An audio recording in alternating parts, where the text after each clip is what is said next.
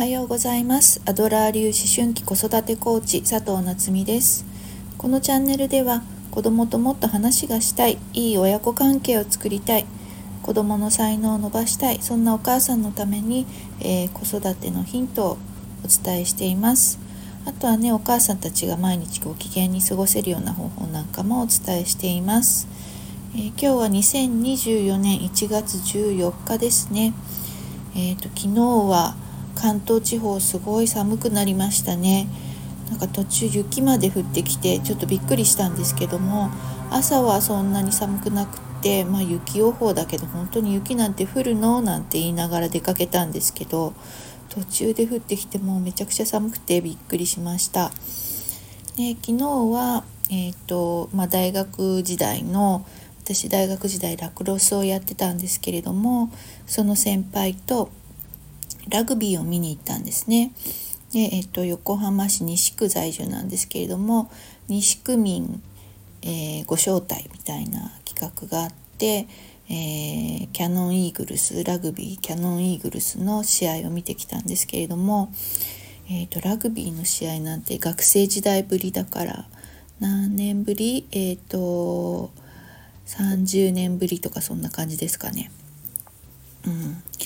そうすごい久しぶりに見て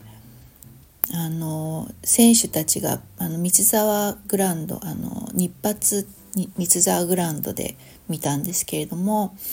もうあのあそこのグラウンドって、えーと、選手との距離がめちゃくちゃ近いんですよね。で本当に選手たちがゴンって当たってる音とかも聞こえるぐらい近くって目の前でねなんかああの選手ちょっとテレビで見たことあるわみたいな、えー、選手とかあの走っててですねすごいかっこいいなんて言いながらあの見ていました。で一緒に行ったあの大学の先輩も先輩はね、えっと、そのイーグルスの、えー、選手の大ファンで推し活みたいな感じでやっていてで、まあ、その選手はねあのけ怪我をして出なかったんだけれどもでもあの目の前をこう通って挨拶をして回ってくれていて「もうキャー」って言って「こっち見たね」なんて言いながらあのはしゃいでいてなんかちょっとこう青春時代を思い出したりしながら、えー、楽しい時間を過ごしました。ね、推し活ってこういうことなんだってちょっと私あの推し活やったことがないのであまりこう推しがいないというか、うん、なのでね、えー、すごくあ推し活ってこういうことか楽しいなってちょっと思ってまたねあのラグビーの試合見に行きたいなって思いました。で、えーと、その後、まあその先輩と,、えーと終わってからちょっとお茶をして帰ったんですけどね、その先輩もまあすごく優秀な方で大きな会社に勤めてっていう感じだったんだけれども突然会社を辞めてあのニューヨークにこうねお料理のお勉強しに行ってそれで今お料理のお仕事をされてるんだけれどもそうやっぱりその大きな会社で働いたっていうメリットはあるけど何かこうまあ歯車の一つだしね、うん、あの